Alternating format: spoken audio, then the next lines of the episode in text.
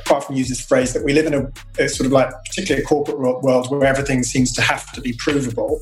But actually, why can't we live in the world of possible?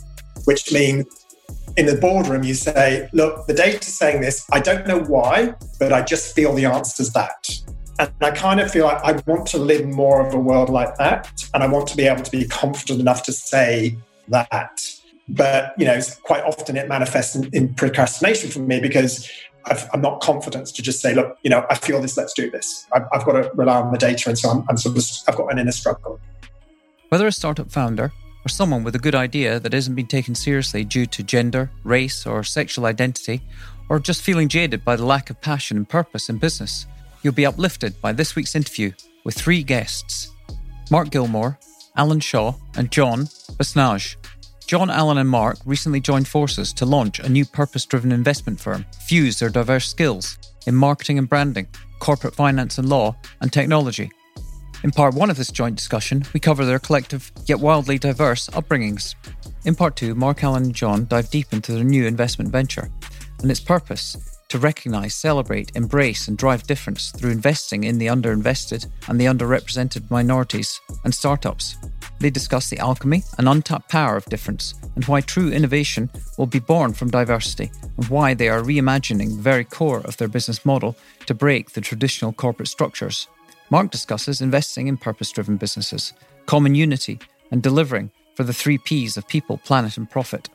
All three discuss the exciting opportunity to invest in new businesses and ideas that have emerged post COVID to solve the problems that have resulted from the pandemic, and how new networks and communities will grow out of this crisis. We also discuss the positive value of procrastination, their life mottos, and we cover all our quickfire questions. I hope you enjoy the ego free honesty, passion, purpose, and common unity of Mark Gilmour, Allyn Shaw, and John Basnage. So rather than get into the specifics of each of your fascinating journeys through technology, marketing, branding, corporate finance, and law, perhaps we could jump into how the three of you came together and uh, met each other and decided to form a new business, a new startup that I believe you haven't yet got a formal name for, but you could perhaps describe what your vision and mission and goals are going to be for this business? I'm happy to kick off with just a bit about serendipity, which we're all united by. Starting with for the last two and a half years and, until 12th of March at 10 p.m. at night this year, I remember the exact moment when I left New York with having packed up my apartment and gone because of, and I'm sure I'm one of 7 billion stories of what happens during the pandemic. But I was in one of the most, if not the most incredible cities in the world for connecting with remarkable individuals. And, and the, the privilege of me to have had to live, live in New York, and, and I sincerely hope New York will allow me to go back one day and, and be there again, has just been phenomenal. And I'm really grateful for that. So at the end of last year, Allyn and I met at a, a dinner, which was uh, arranged by, by a mutual friend, um, just to talk about, and, and, there was a common thread around purpose and business and, and what's the next level around purpose of business. And, and, I remember what struck me there was, you know, this incredibly articulate, intelligent person next to me called Allyn Shaw, who was just, you know, you know when you you, you listen to someone and you think, why didn't I think of that? how can this person be able to express this so well? And literally, so and I was greatly honoured that we we kept in kept in touch post then. And then John and I met at a UN uh, LGBT gathering. It was during the the annual events which they have there. So we met, and then we all came together for a dinner in our good friend's friend Robert Marchetti's um, restaurant Grand Tivoli. And the genesis of that was all of us really felt, you know, as part of the community, we wanted to understand more. We wanted to listen to some truly inspiring people who are doing either great work, have great thinking, or come from very, you know, incredible backgrounds in the community. But also, we wanted a safe space where we could really openly discuss this and say, you know, is there something we can really do? Yes, you know, there might have been some wine and food at the dinner, but the meaning was actually about tangible action and not just walking away and then going on and doing doing the next thing. So that that was sort of the genesis. And, and I think post then, Allyn, John, and I, and again, you just have these incredible moments where the conversation between people just becomes electrifying. And it's sort of you know, one plus one plus one equals 25, you know, and, and we, we realized there was a lot which we felt we wanted to do in the world. Now I'm going to hand the baton over to either correct what I've just said and so that was actually not what happened, or to, to maybe further that. And Allyn and John, I'll let you carry on. What are you say? Yeah. I would say Mark just replied to this one ad we put into the the, the uh, papers. That was the so lonely of New York, please. yeah. yeah, yeah, no, no, Allyn, you should probably go next. So, I, first of all, that is spot on. That's exactly what happened because um, I, I, didn't previously know John, and uh, I actually met John via uh, the dinner that Mark mentioned.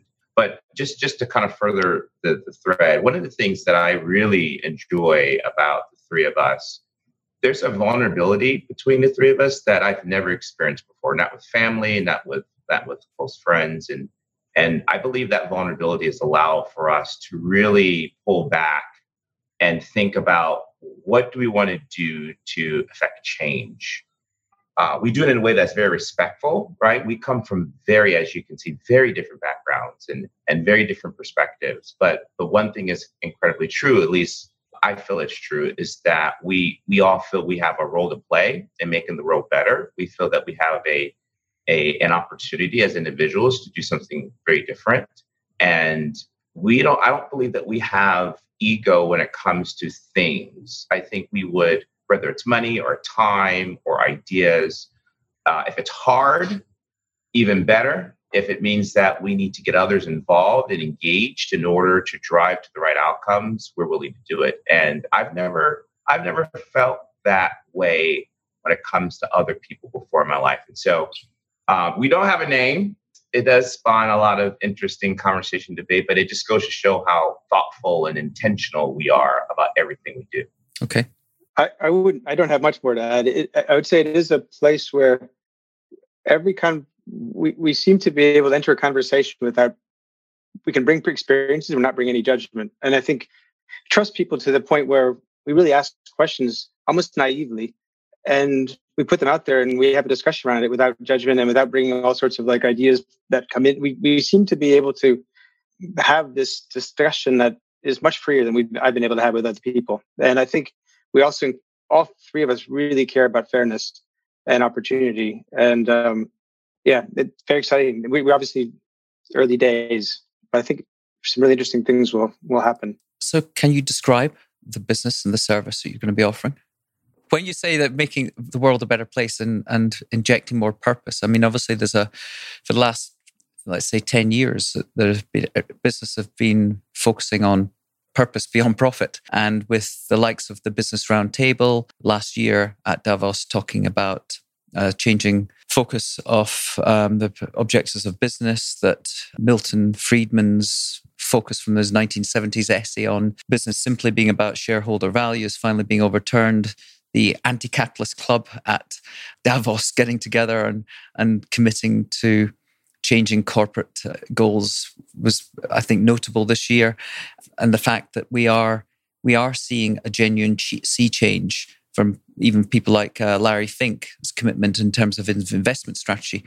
There's many ways in which that purpose can be realized. I'd love you to maybe just explain how you see your collective, you're coming together as a, as a, as a new business where you're going to be able to advise and impact that journey for individual businesses or for society. Mark, you were nodding at what you want, or Allyn, Mark or Allyn. I mean, I don't, I don't mind starting it off, and Mark and John will, course, correct me. Mark, uh, Mark Fellows, maybe if if you allow me, I, I want to kind of take it, do it a little differently. Instead of telling a narrative, I want to, I want to kind of maybe describe it in ways of problems or situations we've identified and we feel that need attention. So one of the things, and, and, typically this is where I start spitting out a bunch of stats, and I'm not going to do that. Not, I, I, love data, I love information. I'm not going to do that. But I will say that in 2018, 2019, maybe around you know 60 plus million or 60 plus billion dollars of, of venture capital was was ultimately allocated. Of that, two percent, two percent of that went to women entrepreneurs, and of that two percent, less than one percent went to women of color. That's a problem, right? Great, a great idea can come from anywhere. One might say great ideas come from areas that probably experience the most stress or the most pressure, right? Because they're forced to figure out a way to to make something better or to survive or to or to think differently about a community in which they either belong or serve. And so we think one of the opportunities is creating access or, or providing access to capital and credit to women and in particular women of color that are entrepreneurs but because of the the systems out there of, of how you allocate capital women typically are not a part of the of the majority and so that's that's one area of our business where we feel we have a passion when it comes to difference. This is something that mark has taught me personally and i appreciate diversity versus difference. And, and and john can write a book on on why diversity is a challenging phrase in our in our lexicon and in particular in our in our community.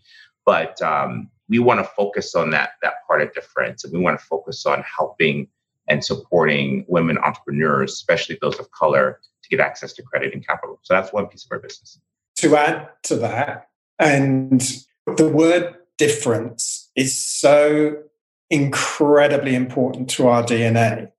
So one of the things you'll notice is that we sort of are slightly, you know, we, we, we nudge and wink between each other when you say, well, tell us about your business and your mission. But well, you know, actually to be a different business is to be a bit fluid about that and to resist in a way some organizational structure.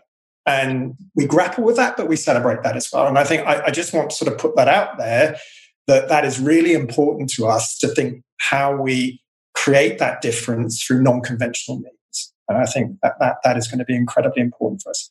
The other thing is to, to really create difference and celebrate difference is it's about giving opportunities, but making sure that those companies as well are truly in all their ecosystems driving difference as well. And I think, you know, one of the things which you look at the world at the moment, which is in such you know there's so much change going on but there is a notion that difference is really important which is fantastic but how can we ensure this is just not sort of words. How can we ensure that this is just not sort of trophyism but it doesn't follow through? And and and that is absolutely the revolution which we need now to make sure that it absolutely follow through and we keep reminding ourselves of that.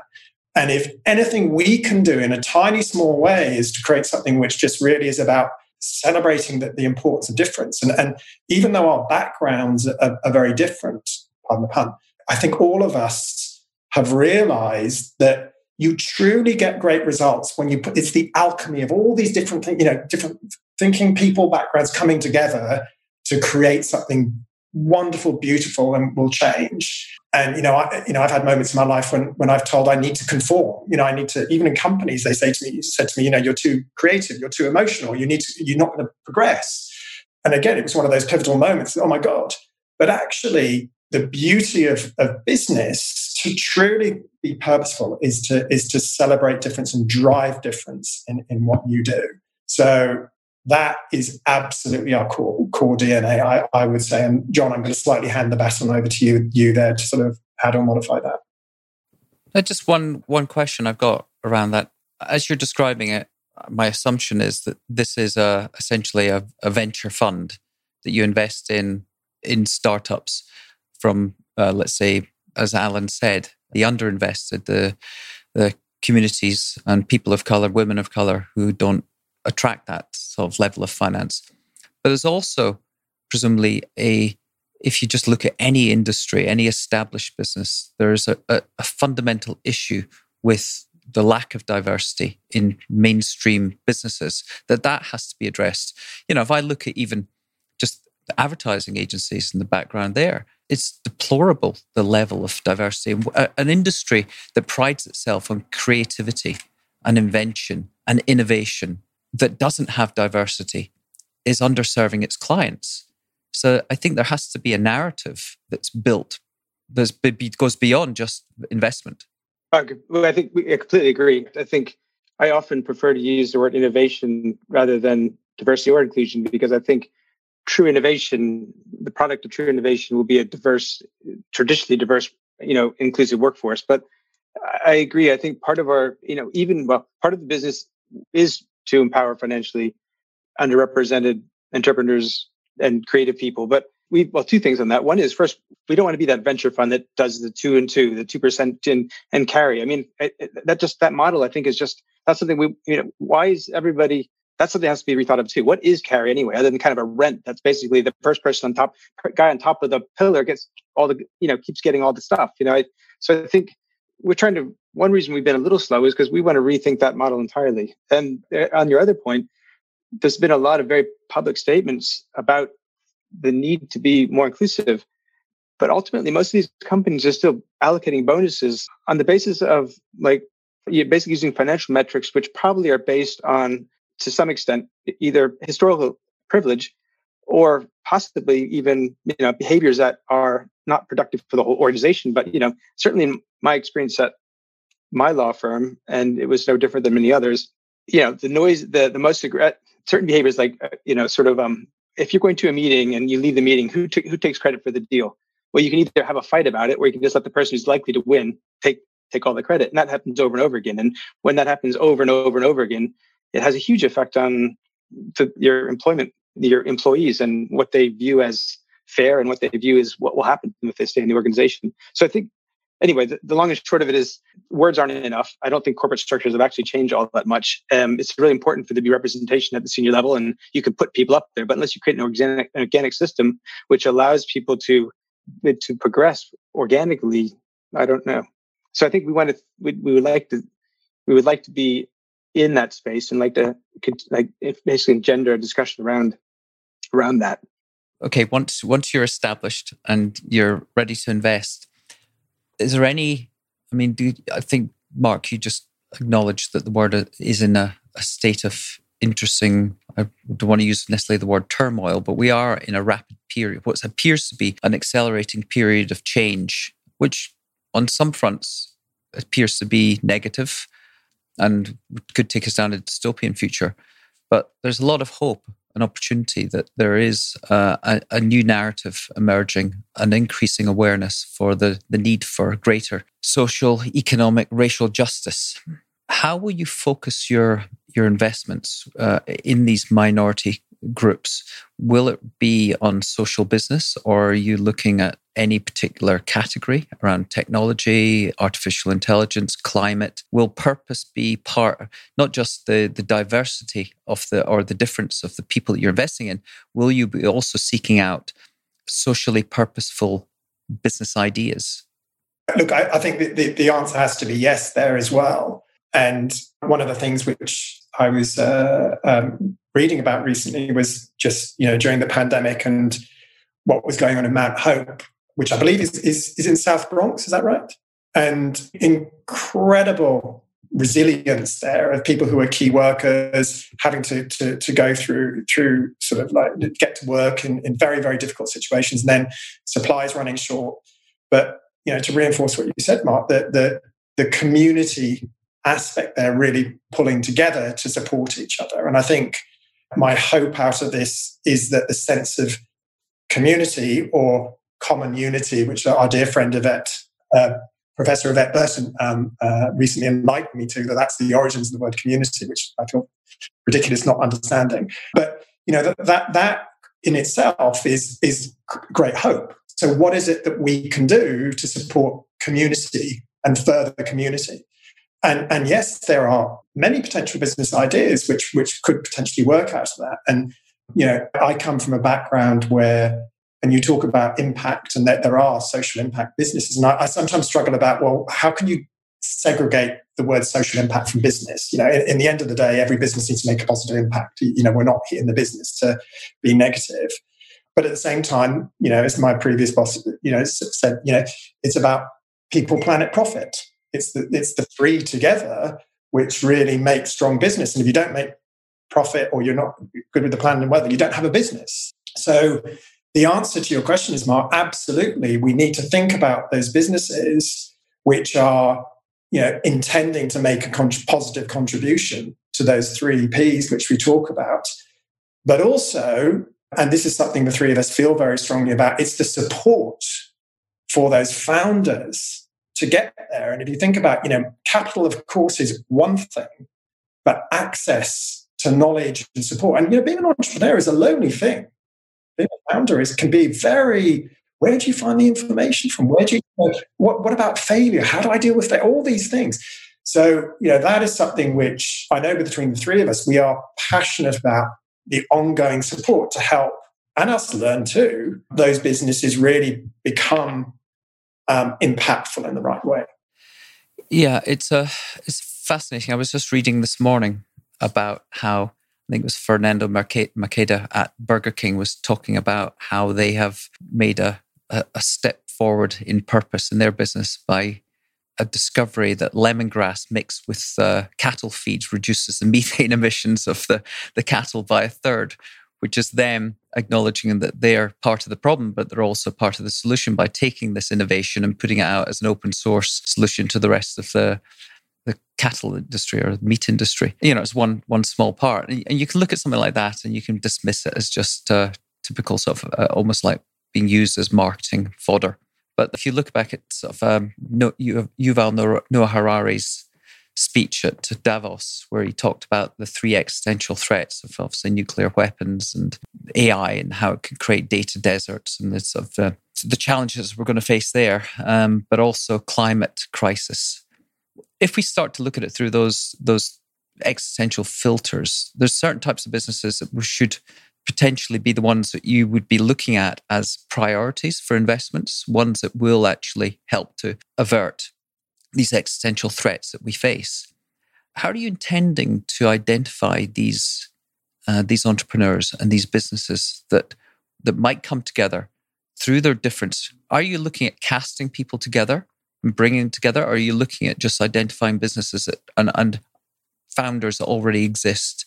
Because I do think that one of the interesting areas going forward in the future is looking at how you can bring either different thinkers, people of experience together that would never otherwise meet each other. And that in that very nature is serendipity. That through those combination of different perspectives, different experiences, and different talent will maybe solve problems in a way that traditional businesses would never have done.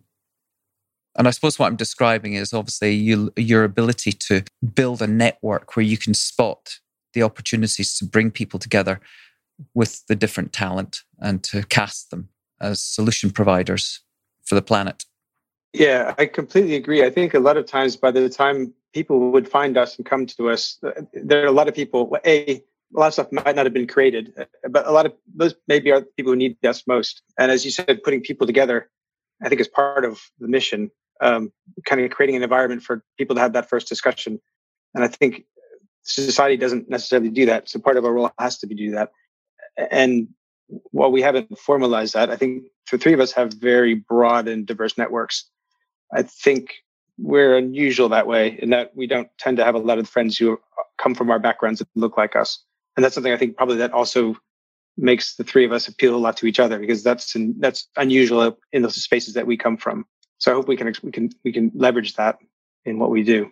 Just to build on that, uh, you know, you, we talk about opportunity, and and there's no shortness of opportunities out there. And and I mean, there's a couple of things that are happening like right now that's still developing. Number one, like direct investment and, and just business globally is down 40%. And, and, we're still very much in the middle of, of this pandemic, right? So that 40 can absolutely change. And and trade, this is commercial, uh, commerce and trade investments down like 13 to, to, to almost 32%. And it, it goes back and forth. And so with these things happening like real time, that creates pressure. It creates a requirement to think differently, to think outside the box. And so I believe that if anything, we're going to be oversubscribed, right? There are going to be so many different ideas of, of, you know, now that we're in the pandemic, now we have to work from home. How do you continue to manage productivity outside of just video conferencing? How do you manage things like commercial real estate? How do you connect people? right? Uh, your social network has changed where you would go out to dinner or go outside. Now you're thinking differently about um, entertainment and, and, and, arts. And so I think that, you know, just to build on John's point, um, if anything, the question is, and and Mark, I thought you raised a really good point, right? How do we now think differently about getting people together, and how do we how can we facilitate that that convening in a way that allows for people to think outside the box? I think that's a great opportunity for us. And I just want to add to that, Mark, just building on what you said about sort of this network effect.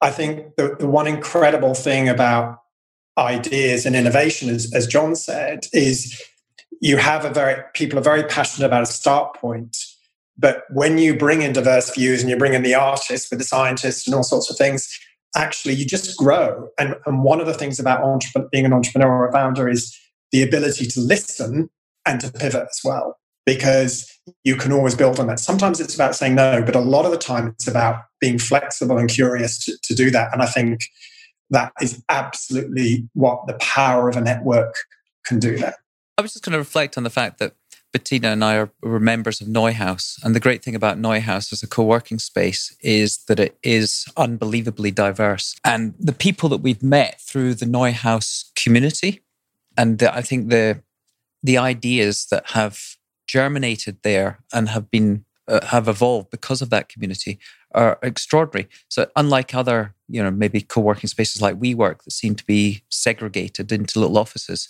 that they they cultivate these uh, that diversity, they cultivate the difference and they cultivate the conversations and uh, encourage it to drive people to exchange ideas.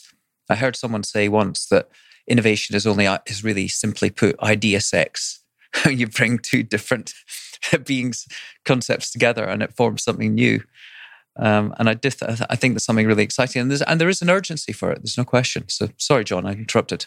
I was going to say the same thing. I completely agree. I think um, the community is probably one of the most fundamentally one of the most fundamental needs uh, right now, and I think the difference between community and membership is also something really to bear in mind because membership, like Soho House, and to some extent WeWorks, when you pay, you get in but you're all segregated and you have this idea of privilege. Whereas community is a place that's open and engenders this kind of interaction. And I think community is key, and I think that's that, that's behind what we we would like to do as well. And I think, yeah, so I, I just completely endorse your idea of community. And I also was going to say that one thing we're not is the three of us are not focused on one very specific group of people because I think we've come to I think we we've come to the place where we can make, we might find a place that we're most able to support.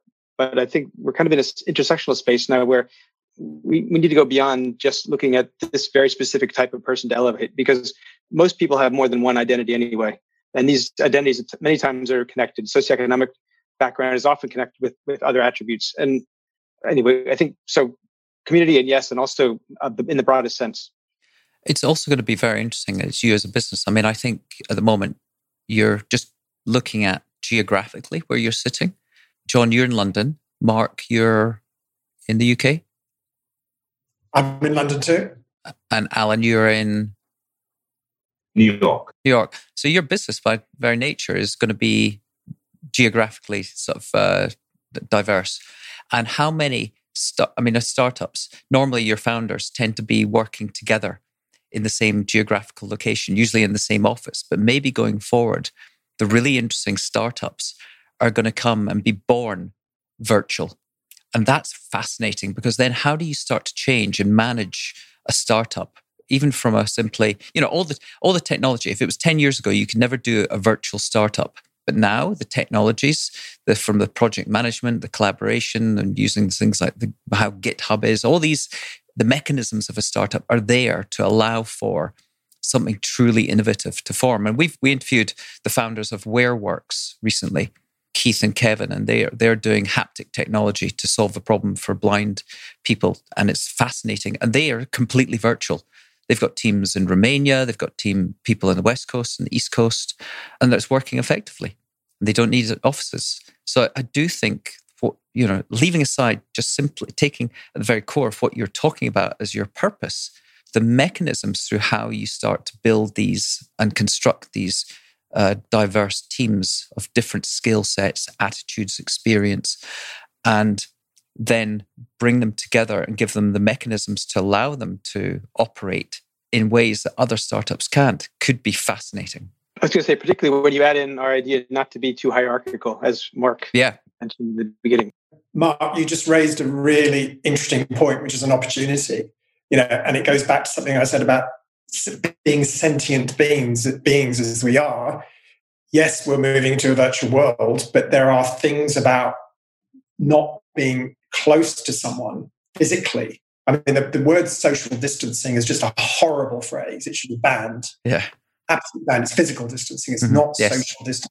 Been saying that for a while. Yeah, agree. If you know so much is virtual, what can we do to, to think about this missing, this incredibly important missing part, which because we are sentient beings. Yeah. And I think that that's the way to flip it, not not regret it, say, right, we've got to do something.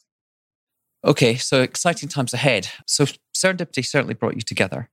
Before we get into the quickfire questions, you're clearly all of you have been very focused in your careers and therefore you've applied immense amounts of hard work and presumably clarity around the direction you've been going. One of the things that I've had lots of interesting conversations with people around is procrastination, often deemed to be a negative word sometimes we can view procrastination as just the time you need to take to come to the conclude the right conclusion, the right solution. How do you individually manage procrastination? Because I think everyone encounters it at some point in their life and career. I, I mean, when I when I procrastinate, so I, first of all, I agree with you, right? Because sometimes when I say I'm reflecting, and I say that often, that is a form of procrastination. But when I reflect or procrastinate it's because something's not quite where it needs to be. I don't want to force it. I need to give it more thought. I need to I also say this a lot and I know I drive Mark and John crazy. I say I need I need my thoughts liberated. I need to hear things from other people so that my, I'm informed in in my decision making. So for me, procrastination is really it's not quite right. It needs to bake a little longer, and I've embraced it. I agree with Allyn. I, I think there's two kind. When I'm not doing something, there's two reasons, and one is that the pieces aren't in place for me to make the decision. And a lot of times, I make decisions. I think partly unconsciously. It's sort of an intuition thing, so that not all the pieces are there. So that's in that case, I have to wait for the something to have. I have to wait for those pieces to fall into place. But I, the other kind of procrastination is when I do suffer from sometimes, like I just don't know what to do first. If there's like 10 things and I, you know, my mind is on the 15th thing and, and I end up not doing the first thing. So I just, I usually just have to choose one thing and then the rest then I'm off. But I do find myself occasionally with 15 things in front of me procrastinating to do the very first one or choose the first one. Procrastination for you must have been quite an interesting ex- first experience from growing up with a childhood full of boredom. The, the word, no, there was no concept of procrastination back then. Anyway, so I'm being flippant. It was before ADHD was a thing as well. Yeah. Mark, do you want to? For me, procrastination is, and I'm not sure I'm answering exactly the question, but you know, who cares? I'm going to go off piece. But procrastination for me is, you know, something, and it's maybe a bit similar to what, what Allyn is saying as well, actually. Uh, you know, I can't formulate the answer because something is going on to, you know, with my body and mind that, that the answer is there. So I just rather put off the decision. And I think, you know, I quite often use this phrase that we live in a, a sort of like, particularly a corporate world where everything seems to have to be provable. But actually, why can't we live in the world of possible? which means in the boardroom, you say, look, the data's saying this. I don't know why, but I just feel the answer's that. And I kind of feel like I want to live more of a world like that. And I want to be able to be confident enough to say that. But, you know, quite often it manifests in, in procrastination for me because i am not confident to just say, look, you know, I feel this, let's do this. I've, I've got to rely on the data. And so I'm, I'm sort of, I've got an inner struggle.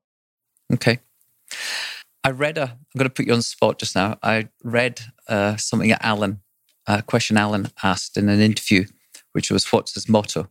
And Allyn said, If not you, who? And if not now, when? If that's Allyn's motto, John, Mark, do you have something you live by? Uh, for me, it's just learning learning to trust my judgment. Or I, I think like life, living life is about learning to trust. I mean, to it's perfect your intuition, I think, and like processing huge amounts of information unconsciously and come with the right decision. Because I don't think we actually make good decisions rationally other than balancing our checkbook and deciding which commodity is cheaper. So I think it's listening and learning to, you know, to be more intuitive and use, yeah. I mean, I, I, should probably just just practice what I preach to say. My motto is is what I just said: is that live in a world where things should be possible, not always provable. Um, so I, I'll stick to that. I think we should make that our show motto. Actually, it's a good one. All right, let's get in some quick fire questions. What principles do you stand by? But you sort of touched on that there with your motto. But if there's anything else that comes to mind, a principle. Uh, there's a there's a, a, last line of a, of a, poem is by Maya Angelou and, and, it's called Still I Rise. And I, it's a principle for me. The, the last stanza basically says, bringing the gifts my ancestors gave on the hope and the dream of the slave. And so I'm very principled to that. There's millions of people who died, uh, my ancestors who died, for me to have the opportunity to have this conversation, to to live the life I live, to to experience the things that I've experienced. And and I'm not going to do anything to um, not give it its just uh, respect. And so I, I live by that model every single day. I have an opportunity to do great, and so I'm going to do the best I can. Okay, go ahead. I think that the one which I'll say, which I definitely want to do more of, and I, and I really think is a very, very you know important one for, for me in my life, and, and it's a, a lady called Jane Tewson who's been an incredible influence in my life um, is never accept the unacceptable. And I think that is something I really want to, to live more to in my life. I guess something like Allyn, uh, um, I just feel like use it's a combination of leaving things better than you found them, and also using what what power you have to put someone else in a slightly better position. Because I think in the end of in the end, all you can say a successful life is is one that left things better than it started, where you found them. Well, it definitely seems to be the core of what you're doing with the business. So, what hard choices have you had to make that might have been tough at the time, but did turn out to be the right decision? Not going to college was tough for me. That was tough. It was tough because of the stigma. It was tough because uh, I already had so many different barriers. Like, why add another barrier, right? Like, why do that, Allyn? Like, what are you thinking? But it was the right decision because it allowed me to embrace what I feel is a responsibility to my community and to my family. And I don't regret it one bit. It forced me to read more. It forced me to learn from others. It forced me to learn in an, in an untraditional or non traditional way. But it turned out I wouldn't have changed it for the world. I am incredibly educated, but I just did it a different way. And and by doing a different way, I also was able to take care of my family. And I'm I'm a okay with that. I think for for me, it was for various reasons, just you know, leaving a, a great company and job at British Airways after nine years and you know starting a restaurant business which failed terribly. But you know that whole experience was life changing for me because it was probably the first time where I've truly stepped out of a comfort zone cotton wool all these things provided just income coming in whatever on your own to, to a certain degree. And, and it was just you know, it's like looking over a cliff. And at the time, it was just like it, it was just like the most gut wrenching decision. And there was and it was the true thing which happened there was a real inward looking at me and who I was, and and not trying to sort of think about all the things going around about what what I thought I should be. You know, very tumultuously, but uh, truly pivotal. I guess for me, it was either leaving New York to come to the UK back in the 90s or or possibly also leaving Hogan Lovells, which was where I was a partner for 15 years to do, do my own thing. And I think both were times where I mean, almost left everything behind. I mean, left for Hogan Lovells, I left all that comfort and regularity, but ultimately I wasn't able to become what I, I really wasn't able to become to do many things I wanted to do. And uh, leaving, same, same with leaving New York, I left everything behind and moved to London and with nothing. I mean, I think I came that in that point, I came to London with a suitcase and it was scary but incredibly liberating and yeah so many experiences came from that. Okay. Your what you're building is has the potential to solve many problems but is there one problem that you would highlight as most important problem to solve for the future of humanity? Hmm. i think inequity of opportunity starting at, at birth but particularly sort of in, in childhood. And i don't mean that's economic i mean everything you know from having a having a family that functions and having social services and having a community and you know all the things that some people take for granted.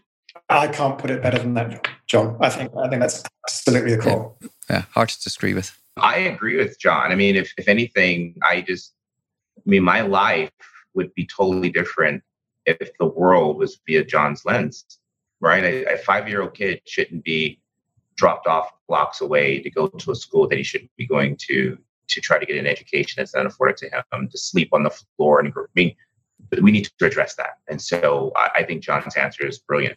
And um, I know it because I lived it. Thank you. That's great. What's a question no one asks you, but you wish they would? You didn't do your homework. It's that question.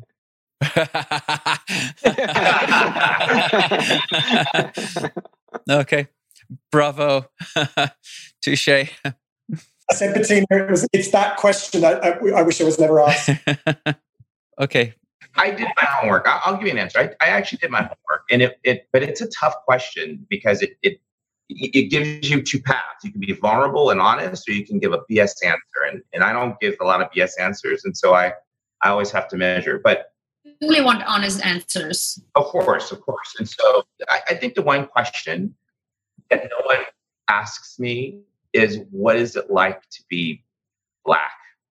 like what is it truly like? Not not what they read in newspapers or textbooks or we talk about systemic racism we use these these these amazing words but but like really what is it like? No one really asks me that question.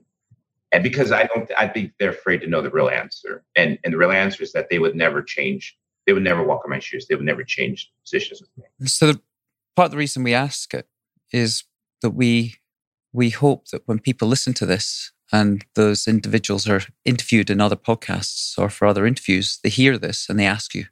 So I'm not gonna I'm not gonna ask for the answer because that would be wrong. I have an idea, Mark. Maybe we should just one episode with Allyn. No offense, uh, and ask him that question, and uh, you could get a free flow and express all that you have to say about it.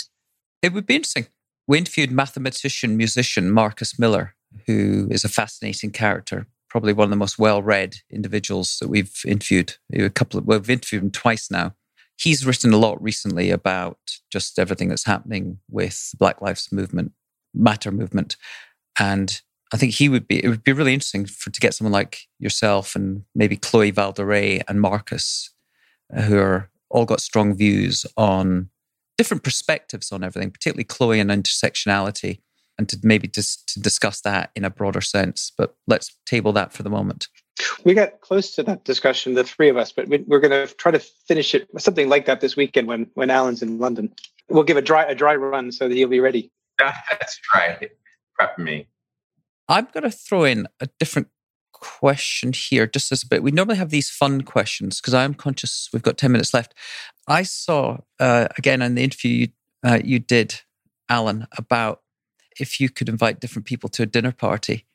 You listed Maya Angelou, Mozart, Abraham Lincoln, Nelson Mandela, and Nina Simone, just to mix it up. And rather than ask you all individually who you would invite to your dinner party, I'm going to say you've got those five people.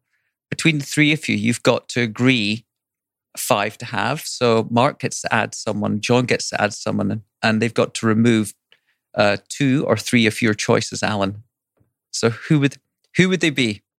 who's going, who's getting kicked out, and who's and who's getting invited in. Okay. so I'll say it again. So it's Maya Angelou, Mozart, Abraham Lincoln, Ma- Nelson Mandela, and Nina Simone. I would add James Baldwin, but I would kick out Lincoln. Lincoln's gone. Okay. Okay. Can I just say something really superficial here? Can I add Annie Lennox and take out Mozart, please? yeah, definitely. Yeah. I, I, ever since I was so young, I've had an obsession with Annie Lennox. She's even trodden on my little finger at a concert. So I just like, she's always the first person that comes to mind. I'd love to see her. And, and then Annie and Nina doing a duet. It could be fun. There you go. And Mozart doing the mix. If you guys said Nina Simone, I was going to have to break up with you. like, I'm out. okay. So we've now got Maya Angelou, Annie Lennox, Nelson Mandela. No, oh no, Nina Simone, and yeah, James Baldwin. James Baldwin. But who goes? So Abraham Lincoln goes. They kicked that Abe, Mozart. And Mozart goes, okay, then, right. So that's it. So we got Annie Lennox. My mother, as a piano teacher, is going to, oh, she's going to be horrified as I pick out Mozart. Oh, All right. Don't let her hear this podcast. Uh, I want to be. I'd want to be there for that one. Anyway, so moving on. The impossible question: What would your advice be to someone uh, about to graduate, go to study, that's got a goal and ambition that's been told that's impossible? How would you counsel them? I'm going to stay true. Don't be distracted with the four-letter word called fair. Don't let that distract you. So many people get just get so distracted and so kind of wound up around it's not, and I'm not being treated fairly. I'm not like that's just life, and it's not right. But if you stop allowing it to distract you and you focus on the things that you can control and you create opportunity for yourself and you remember to lift as you climb, I think that's that's the one piece of advice I would give to someone that looks like me entering the world. Uh, for, well, for me, I think it's just people's expectations. That, that people, when people say possible, they just mean what their expectations are. So, just to realize their expectations are limited. So, what's possible is a lot bigger than that. When you're young, particularly when you're young, but I hopefully at all ages, particularly when you're young, you just you can just look forward and you're not even I don't know, there's something about being young where you just not you don't even count the consequences of failing. So particularly if you're at that age, you're thinking about yeah, I think just those people's ideas of what's normal should be taken seriously. I would say it's a very uncorporate world, but you know, dream, you know, embrace, live, and be passionate and and be proud of of dreaming. Mm, well, lovely answers. Thank you. We keep talking about this. We haven't done it yet, but we will. Bettina, we ask our guests what's their go-to karaoke song, and we're going to make a Spotify playlist of all of them. We've got quite. It's going to be a long old playlist. So come on in, getting together, not not not not socially distanced, not physically distanced, in a karaoke bar one night in London, in New York. What would it be? Okay, Mark. When uh, mine's rap. All to sing the same song, or they all you? No, all, all different. All different. Okay. All different. Well, we know what Mark's song is going to be. Sweet dreams. Sweet dreams, yeah. oh, what a beautiful song. well, mine's uh, Rapper's Delight by Sugar Hill Gang, but the long version, the 14 minute version. Yeah, it's from ages ago, but I used to know the words. I love that. I love that. Mine is Tears Dry on Their Own by Amy Winehouse. Ah, that'd be lovely. Nice contrast to Rapper's Delight. Interesting. And Mark, well, we know. Oh. Well, he didn't okay. say it. That's fine. Bettina and I are channeling. She gets yeah, it. Yeah. yeah. it's gotta be. All right. Um, during lockdown, I'm sure some most of us have been consuming uh, a bit more than what we should be on Netflix and Amazon or Apple. Uh, anything that you would recommend people watch? Could be a documentary, could be a series, or a movie. I, I like The Politician. The Politician on Netflix.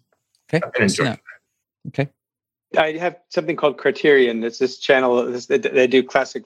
So I'm gonna. There's two things from that. One is the Senegalese director who did a film, it's Mambéty, but his film's called Touki Bouki from the late from the mid early 70s, and it's um, one of the. It's weird, but probably one of the most wonderful films of the 70s, I think. Uh, so it's called Touki Bouki. Is it in the uh, new series they have on the African Director series? Yes, yes, yes. It's it was there actually before, but um, it's still there, and that's it's under that. Yeah, yeah. yeah. It's wonderful, isn't it? Criterion is amazing. Oh, I yeah, I'm very lucky because I have three friends that actually work there, so I'm very close to the uh, Criterion Collection world, and and uh, it's my absolute obsession. They have a new sorry, they have a new series on marriage. It's fantastic. Have you ah, seen oh, one? Yeah. No, I haven't. I haven't. Yeah. All films where marriage is the main subject, and it's really spectacular. So. It's so wonderful the way they curate. Yeah. Drawing Criterion Collection streaming service. Oh. Mark. I'm just going to put two in here, and again, I, I think Mark's coming across as slightly maybe the frivolous and random person in this, but um, I'll start with the more serious one. I, I truly think Parasite is an incredible uh, movie, and that, that's being streamed at the moment just for its complexity. And I love things which are just where you really are observing life in a very different situation. It's just challenging, it's emotive, um, and it's gritty and real. You know, I think there's so many things about there, and particularly about disparities and the whole upstairs versus downstairs analogy of, of, of life um, and what goes on. And then, you know, likening that to Housewives of Beverly Hills, which I was reading an article, and I am one of the guilty people who have seen it as well, of why is it so popular in lockdown? You know, what's going on with us that people are becoming obsessed? But it's again this this escapism and this utter, you know, bizarreness of of, of life and this sort of ha- haves, which are, are, are, the way they're reacting, whatever, which transports you out of this life. So, you know, it's a very complex mix. But those two things of challenge me, enlighten me, all sorts of things, and and they've been my lockdown um, watching um, habits. But maybe I shouldn't have admitted the latter one. Okay, we like to offer a book that our guests recommend to anyone that makes uh, good comments in Instagram or on the website. Uh, so, what book would you recommend that we offer our listeners? Well, I'll start off with um, it's called Small Ways to Shape Our World. And I mentioned the lady who wrote it her organization called Jane Tewson in Australia. She's, she's the lady behind Comic Relief in the UK and has, done some and, and been a, an incredible Im- impact on my life. But she has a knack through the way she sees the world to just have sayings and and writings and, and images which just are very very thought provoking. But her whole thing is that imagine this this world of kindness where each you're doing these things every day, these small ways. Imagine if everyone did that, and the power of community of everyone doing that. And it's a it's a truly beautiful book. Um, for me, I guess it was Song of Solomon by Toni Morrison, which I reread just last month, and it really was impactful. White fragility. Oh yeah, hmm. it's very, very controversial. very, very, very timely. Yeah, very timely. Um, and while the whole kind of premise of it is why is it hard for white people to talk about racism? It's actually for everyone. It's it's not just about white people. Everyone has a hard time not only talking about it, but really understanding it, and, and more importantly, uh, understand that they're part of the system. And so, yeah, that's a good one. Okay. Yeah. Yeah, that was recommended by Marcus as well. So that's uh, definitely one. Uh, final question Who should we interview next? A collective answer or individual answers? It's up to you. We we take your we'll take your guidance. This is go for the collective, John. Who do you think it is? Who who, who do you think is we, we'd all agree with? I know him, and he's. I was having a hard time deciding suggestion. without having a uh, consensus. no procrastination. what do you think? Uh, well, the what I, hmm, I don't know. I uh, we didn't discuss it, so I don't want to put words in your mouth. Um, I was thinking I didn't do my homework on this one, but the Graeme Reid, who's the um, Graeme Reid at the Human Rights Watch, is a very he was an activist in South Africa, and teaches at Yale, and um, also uh, heads up the LGBT section of the Human Rights Watch. Is a really interesting and very, very, very thoughtful individual who have had some very interesting intellectual and social political conversations with. I don't know him, but I love him already, and I'd love to hear him. So I go with that. I know him, and he's that's an excellent suggestion. Great. Well, we will follow up on that one. So I just have to wrap up and thank you for your time and for your uh, great answers. And just uh, we just just uh, take out our acknowledgements of what we found to be refreshing. I mean, I think you're, I think you said it, Allyn, in terms of the vulnerability you have between you, and that what seems to be an egoless, an egoless group, and that really comes across. And I think your humor, and I think the thing that it's funny. I, as you were talking, it made me think about a TV program I grew up um, in the in the UK that I used to watch and love called Connections. It was by made by the BBC and there was a, a presenter called James Burke, and you might be familiar with it. But what I loved about it is that it charted the serendipitous uh, connections that led to the great inventions and the great innovations of the past. And I think if, as you were talking about common unity and community, what you're building is essentially everything that James Burke charted that sort of serendipity and that sort of uh, how do you bring the random moments together, whether it be through procrastination, engineered serendipity, to bring people together, ideas together to solve problems that make the world a better place. So I'd sort of really just acknowledge you for that, building that common unity or putting in place um, the pieces that will hopefully result in us solving some of the bigger problems. And it's also funny that we we interviewed Jeremy Heimans last year, who wrote a book called New Power, which you haven't read, is great. I strongly recommend that. And Jeremy, in his book, talks about TED as being ideas worth sharing. What we really need are problems worth solving. And we and we started before the lockdown to plan a bunch of events at NeueHouse to bring together the diverse guests on the podcast around the series Problems Worth Solving. But I think what you're building as a business is based on that very premise. So we congratulate you on that and look forward to seeing what you do. Thank you. Love it. If you like the show, please subscribe and ideally give us a five star rating and a review because it helps more people find us. Just go to iTunes, Spotify, or your favorite podcast player to listen and subscribe. This show is an Impossible Network production and is produced by Bettina McKaylee and Elaine Castillo Keller. But for now, be curious, be creative, and seek out serendipity. See you next time.